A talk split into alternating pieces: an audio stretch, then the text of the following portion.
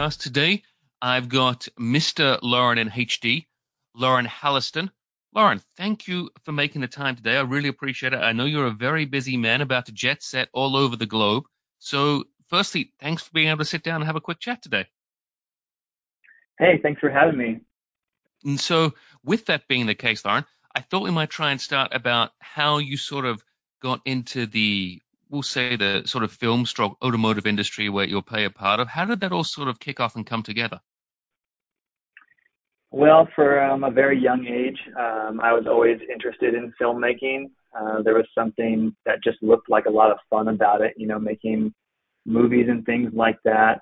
Um, my father actually worked in the film industry, and uh, he was more along the grip and lighting department. So he would set up sets, things like that. He uh, he worked for like an amateur wrestling TV show when he was like 20 something years old, and then he kind of just grew throughout it. So in my childhood, I kind of got to see the things he was taking part in, and uh, it it never really, um, I guess, sank in that it could be a full time career.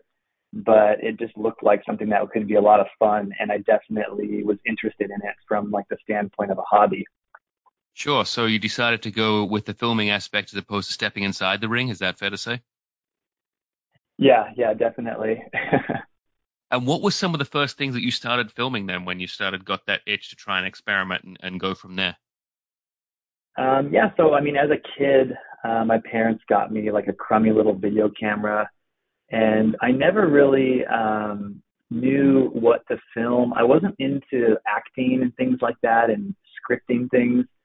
So it was mostly just my friends and I kind of hanging out in the neighborhood, um, riding our bikes around, like building jumps and stuff, skateboarding kind of just making like action videos. And then we were we were probably a little bit um, amused by some of the TV shows like Jackass and kind of got into some of that type of thing. But um, for the most part, it was just kind of filming like live action stuff as they would unfold in front of the camera, and that's kind of always how I my style of shooting has been, and that's basically what's uh, transcended into what I do now, and it's, it's really just filming race cars and things like that. Nothing's ever scripted. It seems like.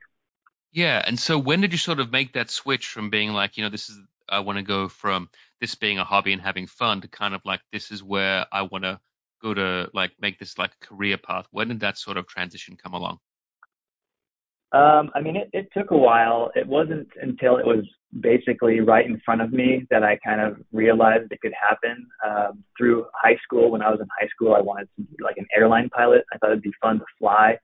And then I got into college uh, and I started taking a lot of physics classes. I was kind of good at math and those types of things. And so I was pursuing like a bachelor in physics and uh, I, I had a lot of friends who were into racing in the car scene, uh, into drifting. Some of them started building drift cars, and so I uh, I started just like in my off time, kind of filming some videos about them uh, drifting. And uh, you know, before I knew it, um, they started getting sponsors and things like that. And the sponsors would come to me and say, "Hey, we saw you out there with your camera. Like, could you just like sell us some footage, or maybe uh, uh, you could film a video for us. And it wasn't until then that I, I realized like, oh, I, I guess this could be a career, you know. And, and by then, I mean, I was probably 20 years old, and uh, and that that's finally when it started to sink in that it could that it could potentially be a full time thing. And then, did you make the the switch then at school to like go from down the instead of going the physics path, another path? Is that what happened? Yeah. So um, yeah, physics was getting pretty difficult uh, you know, in the upper levels of it. And there's lots of studying and memorization and things like that. And I thought maybe it'd be cool to switch into something. My school didn't really have filmmaking, and uh, so I, I looked into graphic design because I thought that could be like a good fallback, you know, to have a degree in graphic design if the filmmaking thing didn't work out. And so I started, I started doing that, taking a lot of art classes and things, and learned a lot about you know process and and how to work through ideas and things like that. And um probably about three or four years uh into college i i was like getting in trouble because i would be like i had to take some you know like economics classes and things like that as as like those base credits. And my my teacher saw me on my laptop editing a drift video, and uh, he like got after me for like watching drifting in class, and I was I was pretty amazed that he even knew what drifting was. He was like 60 years old, and uh, it started kind of um, becoming apparent that I wasn't going to be able to uh, be filming full time and going to school at the same time. So I, I kind of made a choice to just drop out and pursue filmmaking like full time. And and from there, is that sort of where you developed the moniker like Loren in HD? Is that what that came about? Yeah, so um, I was I, pretty much born and raised in the Pacific Northwest, and I had been going to a lot of drifting events that were like pro am level, uh, meeting other filmmakers like uh, David Solie that has does Solie Life and like Abbott Wilkerson, some just like the OGs of like the drifting video world, uh, Justin Shreve and Joe Ayala, you know those guys from Yair, and yep. um, they all they all had like these nicknames, and I thought that was so cool. You know, AW Films and like all that stuff. And so I just I just kept thinking like I need to get a nickname, you know, because everybody would be like getting stickers, putting stickers on people's cars, and I thought that was so cool. And so I I literally like um pulled up online just like a huge list, like a dictionary of every single film term in existence, and just went from like A to Z. And uh, was just looking at every single possibility, and, and nothing really struck me as that great. And I think yep the most important the most important thing to me was that I didn't want to like typecast myself by choosing something that was too specific. Like uh, if it was like driftfilms.com, then people immediately assume that you're only capable of filming drift drift videos. Yep. And so I was trying to keep it really general. And the thing I noticed was everyone had their name in their, you know, in in their handle or their nickname. And so I just kept thinking like Loren something, something Loren. And one day just kind of Loren in HD, it was kind of the big boom of high definition cameras when the Canon 5D Mark II came out and uh, people were, were just uh, so obsessed with the cinematic look of that camera. And so high definition was like a big deal and uh, yeah, kind of just stuck. Loren in HD stuck, and and people, it was easy for people to remember, and then also um, it was obviously connected to my name, so people immediately knew my first name just by seeing a Loren HD video. Yeah. And then, so uh, speaking of that, I mean, how do you think technology's changed over that time in regards to your like starting filming and then uh, as a professional one say, and then where it's progressing to now. What what do you think it's the the technology improvements in that time?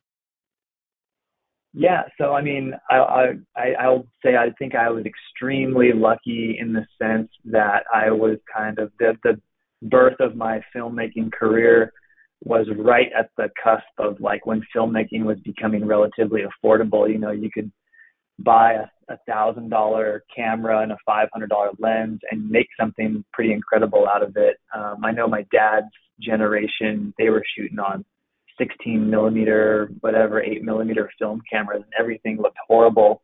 And then also just the uh, being able to show your videos to people across the world um, was definitely a huge change. And then as uh, as I progressed, you know, 4K 4K became a thing, and um, there was never really like a huge ask for 4K, and still I have clients that don't care if things are in 4K, but it really allowed it allowed me to kind of nerd out and get like really nitpicky about things. Um, I kind of like joke that I'm a, a pixel peeper.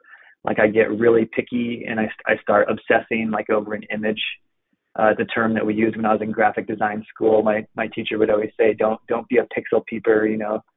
And uh, so from from 4K, pretty quickly came 8K, and uh, the red red digital cinema is like really pushing the envelope in what's possible with resolutions and things like that. And I've never even really had clients ask for things shot in 8K, but I own an 8K camera, and it's it is fun to be able to shoot things at that high resolution because there's so much um, thing this has so much potential to be able to punch in and reframe shots and things like that. And it just has like this wow factor. If, if you're able to play back uh, like some 8k video on like a huge you know 5k monitor or whatever uh, it's pretty incredible. And i've i've also been able to film videos of my daughter who is two years old now uh, in 8k and kind of like future proofing it that kind of thing. So it's been it's been kind of a fun and and difficult process to get used to. Um, but I've, I've definitely enjoyed it along the along the way.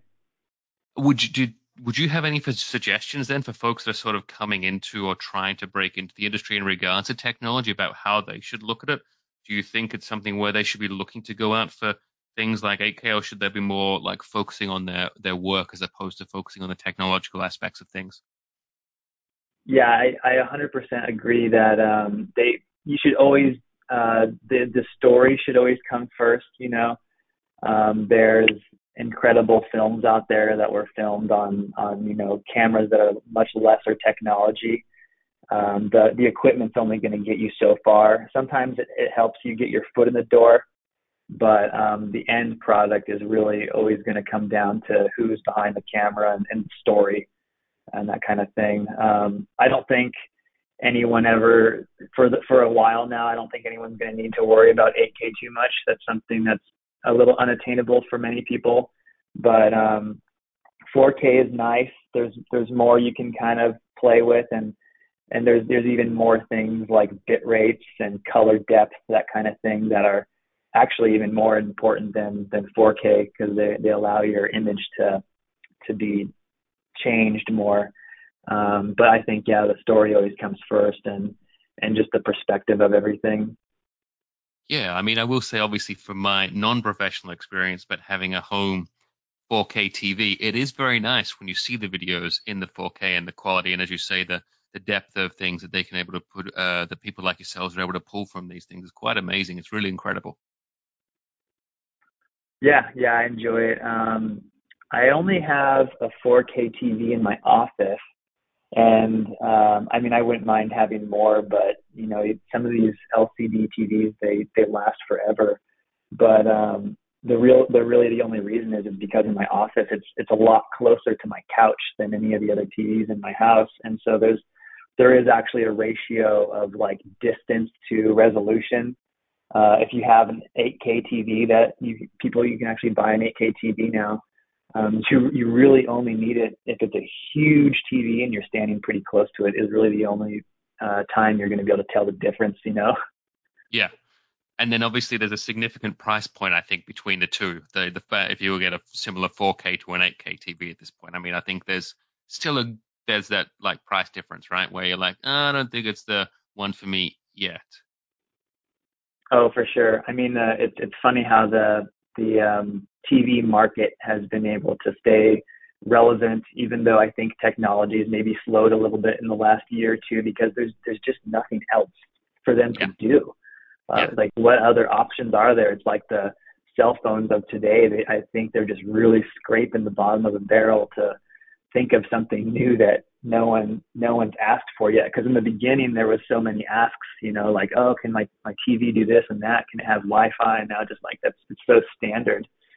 But, yeah it's, uh, it's funny when you can think you can buy a 4k tv that connects to wi-fi and obviously has all the apps for like sub $400 for a reasonable like a 65 inch say give or take on a special yeah, yeah, exactly. And then you gotta you gotta pay for like the more expensive Netflix so that you can watch the 4K Netflix. But then on the on the backside, they're they're down sampling things so terribly. Even though it's 4K, it's like very low bit rate. And if you if you pause the movie, you can see like all these artifacts and everything, um, even though it's 4K. And it, it goes unnoticed for the most part, but uh, sometimes I, I, I see stuff like that and I'm just like, ah, it makes sense to me because there, there's no way I'd want to download like a, a ProRes 4K video just to watch, you know, it'd be like 20 or, or 30 gigs. Yeah, yeah, it seems a bit much, but I guess when you're a perfectionist like yourself, this is when you notice these things.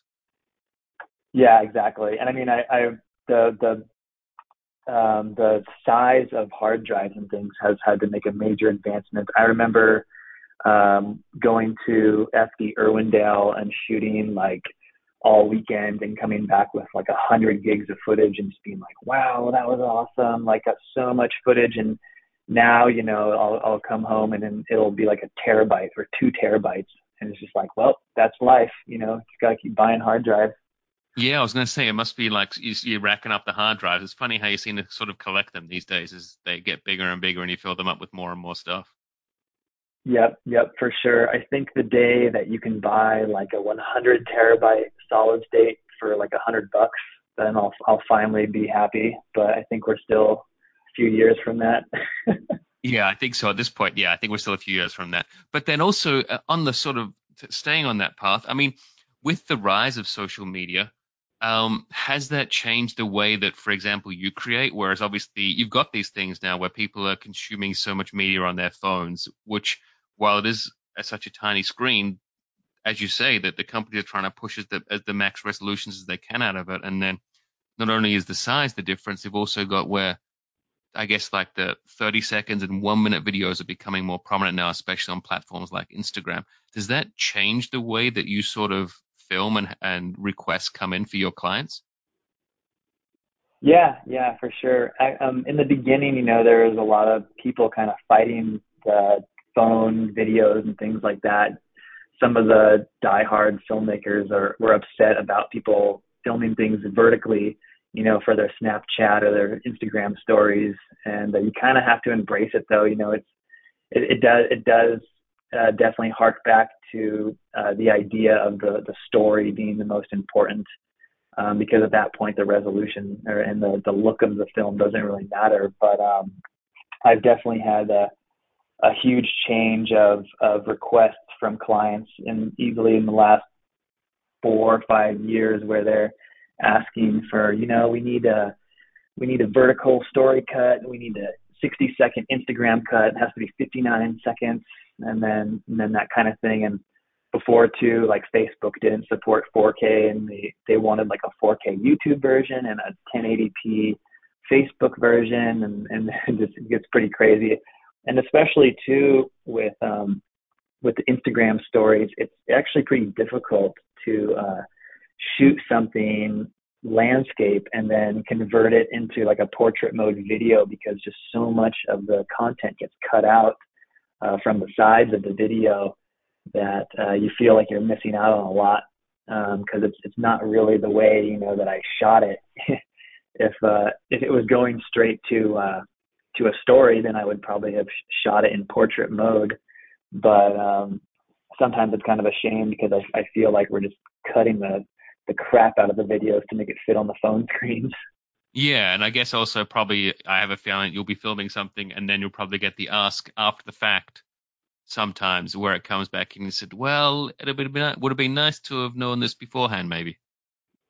Yeah, yeah, and I've even made that mistake myself before. Um, somebody asked actually it was actually Toyota. They had me shoot the Supra when the Supra first came out and they were like hey we're this is going to be on Instagram. It's going to be a 4 by 5 aspect ratio. And I was like okay cool. Sounds good. And I kind of like wasn't paying attention to what a 4 by 5 aspect ratio was. And so I shot the whole thing 16 by 9 and I was like yeah yeah I'll crop it. You know that way we at least have the archived footage like in a normal resolution. And I got back to my computer and built like a four to five uh, ratio timeline, and I went, oh man, that's that's pretty tall. You know, it's not it's not a very wide aspect, and I, I was sweating a little bit trying to make sure everything looked good in that aspect ratio, and I kind of was kicking myself for not paying more attention.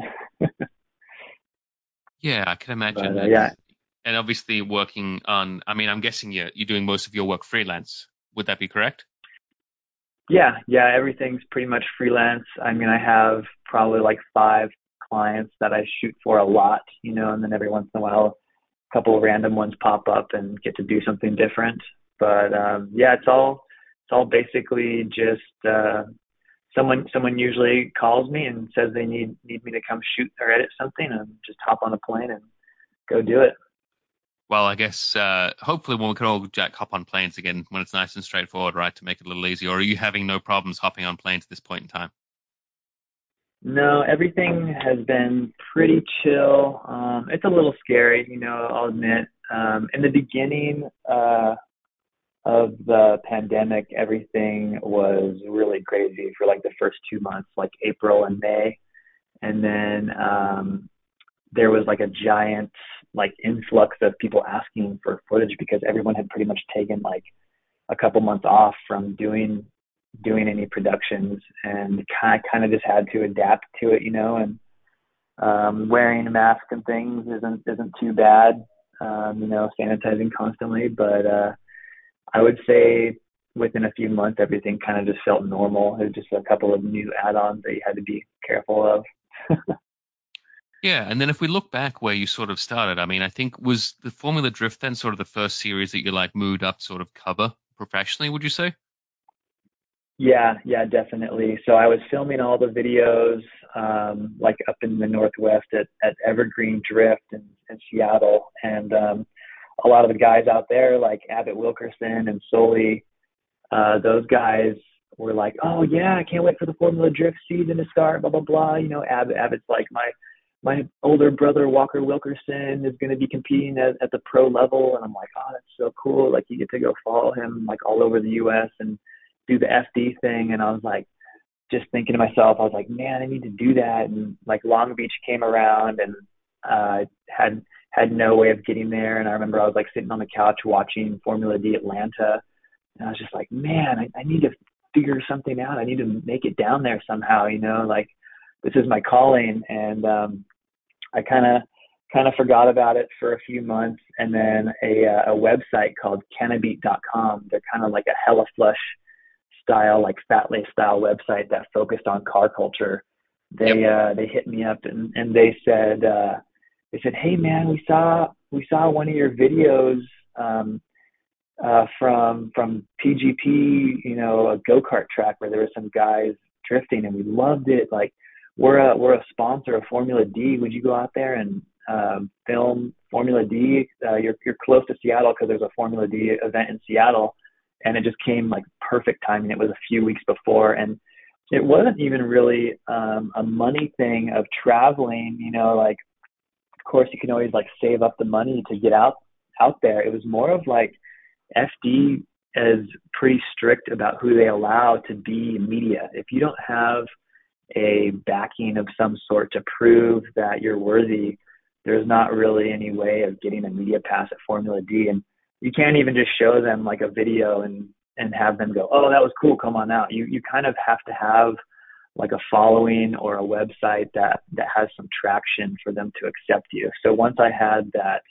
backing from canibeat.com, I was able to uh, get a media pass and attend Seattle, and then I went to uh, the Vegas round and then Irwindale. So I finished off the last three rounds, and that was in 2011, I think. So um, been 10 years now. Yeah, and then so what are some of the other events that you've sort of covered in the, in your time in those last 10 years aside from Formula Drift? Um, let's see. There's been a lot of, I mean, of course, it's all automotive. Um, I've been able to go to some cool time attack stuff, uh, just some races in general. I've done some IMSA things like the, uh, let's see, I think there was a 12 hour race that I did in Atlanta pretty recently. Um, actually, one of, one of the races I'll always remember that was really early in my career was 25 hours of Thunderhill that I did with GT Channel and that was insanely grueling. You know, shooting all day, all night. I remember the the producer told me to take a nap when it was like three in the morning. So I slept for a few hours, and it was freezing cold down there uh, in the middle of the winter, uh, and then kept shooting the next day. And um, that was that was pretty entertaining, but um, um, I've, I've been able to go to Formula One a few times now, and uh, that's that's been an extremely uh, humbling experience getting to go out there. Been a lot of fun. Um, but yeah, I mean, it's, it's all just been types of racing like that. Uh, I've done some drag racing. Uh, I've been to NASCAR one time. Um, so yeah, it's, it's been pretty cool. All, all kinds of stuff. And didn't you cover the Gumball 3000 at one stage? Oh, that's right. Yeah, yeah. The Gumball was was insane. Um, some friends of mine from Japan uh, reached out to me. We did some videos at Fuji Speedway with some Ferrari F40s, like twenty million dollars worth of cars that we shot, and they they told me, hey, we have the new Lexus LC500. We're gonna ship it from Japan to England, and then we're gonna drive to uh, Latvia for the Gumball 3000. I think that was in 2018, and um, they said, "You want to come along? We're gonna get you a minivan, and you can shoot from the minivan while we're uh, while we're on the Gumball. You get to ride in the LC500 and." Uh, so yeah, I went, flew out to Europe, met these guys in Latvia, and it was a uh, an insane week of uh, filming these crazy race cars driving through city streets and just meeting all these in- interesting people that were all part of it. And uh, about two days into the trip, uh, Larry Chen flew into Poland, and I basically we basically shared hotel rooms the entire um, the entire trip. Uh, so that was a good time and a, good bonding experience for Larry and I to get really close. We we had definitely known each other through Formula Drift, but I would say we weren't really good friends until we shot the Gumball 3000 together, and uh, we've been buddies ever since.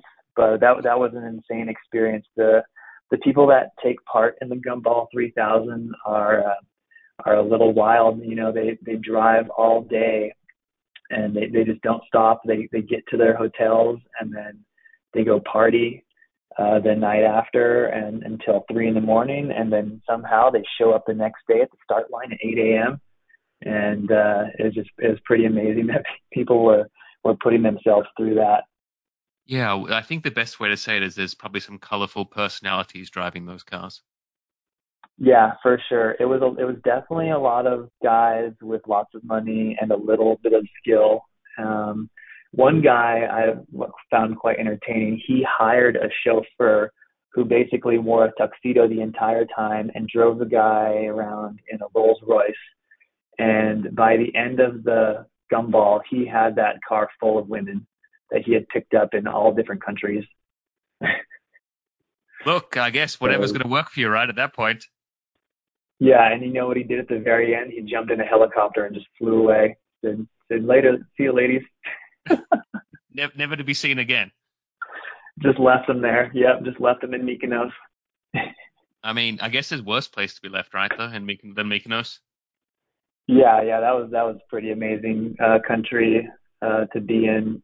Um, that was that was very nice. Larry and I got to stay for two or three days in Greece, and uh, we definitely enjoyed it. And then from that, then, so I mean, what are you looking forward to for for 2021? What have you got on the agenda so far? Yeah, so um, the first thing I'll actually be doing is uh, shooting with Formula One uh, coming up next week. Um, we're going to be going out to Bahrain, uh, which I've never been to before, to shoot the preseason testing. And uh, last year I got to go to Spain with them to shoot all the testing, and um, that was that was super fun. Got to meet all the drivers, and it was very high stress, very intense um, kind of situations. We were we were shooting a lot in the uh, pit area in the garages, and so they basically were extremely um, uh, weary of us pointing cameras in certain directions. You know, when the bodies of the cars were taken off, they they would they would you know tell us and they turn off all the cameras, point the cameras in a different direction, no phones out. You know, and then the drivers would show up and F1 had asked us to shoot these like hero shots of the drivers walking down the hallways into the pit and it's like a it's a very narrow hallway with like some kind of maze like left and right turns. And so I'd be walking backwards as fast as I could with my 20 pound gimbal with the big red camera on it trying to pull focus. And I had a producer behind me like pulling me along and the drivers were just like walking through and uh, they didn't, they really didn't care. They just, they would just crash into you, you know, if you weren't walking fast enough. And a couple of times like I like banged into the walls of the of the maze, and the drivers would laugh would laugh at me. and It was a pretty pretty good time, but um, it's it's so much fun doing all that. Uh, it is as stressful and high intensity as it is. You, you kind of just have to chill for a minute and, and think to yourself, you know, these are all normal guys for the most part. Um, they were all they were all pretty cool. You kind of get to know them a bit and and uh, see what they're really like when they're around their pit. You know, they're they're pretty entertaining and uh, so this year, I, I was kind of assuming that we were going to do a lot more of that, but we're actually going to. I'm, I'm actually going to be partaking in uh, shooting all of the hero shots in the studio. So when you see the intro for Formula One with the drivers doing all the uh, like they look up at the camera and stuff. Sometimes we call it like the love scene because they're they're with their like uh, teammate from F1 and they're they're kind of all standing there. Yeah, they're standing there doing all the uh, the serious face and like all that stuff. Um, so I'll be I'll be shooting that uh, with one of the uh, main uh, shooters for F1. We'll be doing two camera and then probably the the big big thing um, that we'll be doing. I did I did last year was the we call the flying V, which is all the drivers get in that V shaped formation, and then we do like the slow uh, dolly back, revealing every single driver. So if you've watched F1, you've probably seen that shot um, where all 20 drivers were together, and I got to shoot that last year.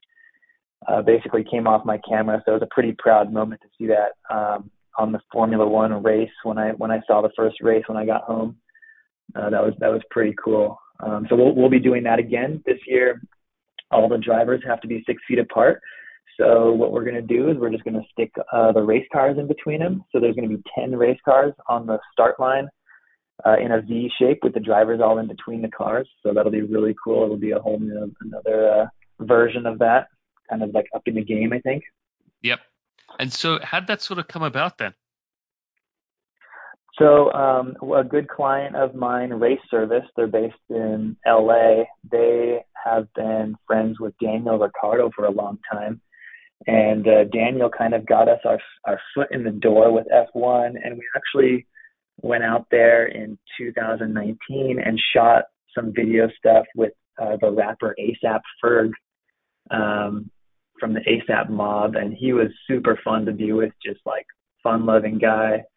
Uh, he he pretty much got the full F1 experience. He got to be part of a pit stop that they did a practice pit stop, and he got to uh, hang out with Kimi Raikkonen, which was was pretty fun. Um, and so, because of that job, Race Service pretty much built a relationship with Formula One um, through some of their marketing people, and that's when they decided to have us back to start shooting uh, some some social stuff and some of the stuff for the TV show. Um, so, been able to basically shoot all that because of race service, and they've they've had me be a part of a lot of really cool projects um, with a lot of racing stuff. So, um, yeah, it's, it's been awesome.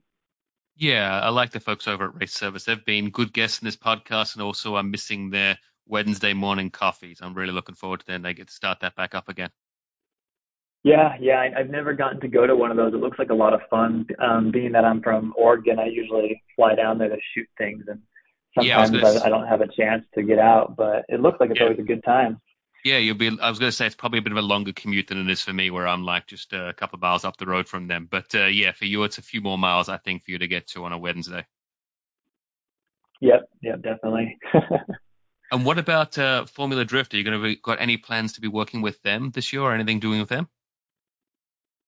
Yeah, so um, Formula Drift is definitely it's always a moving target for me. Um, I've worked for probably three or four different tire companies, which is probably the best client to have in Formula Drift because you know they're they're spending the most amount of money and they they usually have a, a big team of drivers, so there's a lot of things to shoot. Um, I worked for Falken for a few years in the beginning when I kind of got my foot in the door with Formula Drift. Um, Justin Pawlak is a good friend of mine. He pretty much hired me to film him for a year, and that got my foot in the door with Falken. And then from from then on, I just met a lot of people out there, and um, it's it's funny because drivers will go from one team to another, or f- from one tire to another, and they introduce you to the the new tire company, and and kind of uh, by working with Fredric Aasbø, I was introduced to Nexen Tire, um, and guys like Danny George helped that along the way. Um, and so I kind of I did I did that for a few years, and um, the thing is, you you never know. You you wake up one morning and that tire sponsor decides they're not going to sponsor Formula D anymore. So then you start looking at like what are some of my other options here. And I, I know a lot of the drivers on a personal level, but a lot a lot of them want content and videos, but sometimes even having a few drivers together that you provide content for isn't really um, enough to profit off of to cover all the expenses of hotel and flights and, and rental cars, that type of thing. And so it really helps to have someone who uh, like title sponsors or something like that who's got you know can write a big check and cover your expenses whatever you need. So i've been working with gum out for a long time now for for three or four years. Um, they titled uh, title sponsored formula drift as black magic. Uh, black magic and gum out are part of the same company under itw global. So we shoot all kinds of stuff like Rain-X and Slime and Fast Orange, Permatex, all those things. And so, uh, yep. drive, I've been able to been able to work with drivers like Dylan Hughes and Chris Forsberg and uh, Ryan Tuerck. So um, this year we're mainly just going to focus on Gum Out, which is Ryan Tuerck's title sponsor. And uh, so I'll probably be flying to four or five events at least this year um, to cover some stuff with Ryan and I could probably do all eight, but you know, after after shooting FD for about 10 years now, you, you kind of start, you start to get a little bit drained by the end of the season. You kind of think like, oh, I don't know if I want to do all eight of the rounds, you know, and then you show up at the first event and you smell the tire smoke and you get to see all your friends and the camaraderie and you're like, oh, this is so much fun. You know, I can't pass this up. course, of course. And so, will you be doing anything else with them, uh, or is that just going to be covering with the Gum Out and Ryan Tuerck? Um, oh yeah, so uh, Formula Drift has actually been doing a uh, a new thing called Formula D Skills Battle, and it pretty much all came around because of the COVID pandemic. They wanted uh, the season kind of got tremendously like put on the back burner last year and they wanted to film something that would be able to show drifting for the fans, um, even though they weren't able to be there in person. So Formula Drift threw a basically an exhibition at Irwindale uh, called Formula Drift Skills Battle, and it was pretty much an invite, an open invite to anyone who um, wanted to, who was a pro driver and wanted to partake. And so mainly it was all drivers that were local to LA, and um, I think we ended up with about 12, 12 or 14 drivers, and they came out, and it was pretty much like drift games, um, where we had things like uh, drift as close to the wall as you can. We put up pool noodles that they were knocking down, and then who could do like the best uh, 360 or who could do like the best initiation. And then they mixed it up and they went over to the uh, drag racing uh, the the eighth mile drag strip at Irwindale, and we drag raced the Formula Drift cars on the drag strip, which was pretty entertaining. And Ryan Tuerck actually ended up winning last year, um, being under the Papadakis umbrella. Stephan Papadakis is a huge name in uh, drag racing, and he was able to give Tuerck the pointers he needed to uh, to beat everyone pretty much off the line. So we're gonna we're gonna do it again this year. Um, it's gonna be in a few weeks. Um, hopefully, we'll see some new cars out there. But uh, Formula D is telling me they're going to have new games, bigger, better stuff. So uh, I'm definitely looking forward to that. It's usually a, a fun day where we get to I get to hire a couple of extra filmmakers to help me out. You know, we'll have somebody to fly a drone. We'll have three or four other camera guys to uh, to film the action, and, and I'll be with Laurette Nickel, who's the host of the show um, to kind of drive things along. But it ends up being like a 45 minute show after it's all said and done. I'll edit it up and everything, and I'll, I'll be doing the editing on that too. So kind of a fun thing to be part of. Yeah, looking forward to it. And and with that being the case, Laura, where's the best place for people to sort of track you down and find you online if they want to follow you on the social media and things like that? Um, yeah, I mean, I, I, post quite a few things on Instagram um, under the Loren in HD handle, and I, I, do have my own YouTube channel with a lot of videos. Some of the stuff um, that I film for clients, I, I, can't really post on my own channel, but um, you see a lot of a lot of things from Gum Out that I'm able to do, and Formula Drift that I'm able to be a part of. Um, but yeah, I mean, I think Instagram is probably the best place to see some of the behind the scenes things, um, some of the stories and things like that. Uh, it's kind of fun. I can I can post things that are going on in my own life, my own car builds and that kind of thing, as well as the types of uh, racing that I'm normally filming, and maybe get to see a little bit of my equipment. You know, that makes it all possible. Yeah. Well, Loren, it's been a real pleasure talking to you today. So, and thank you so much for making the time before you jet off to to work with probably the the biggest motorsport brand in the world, Formula One.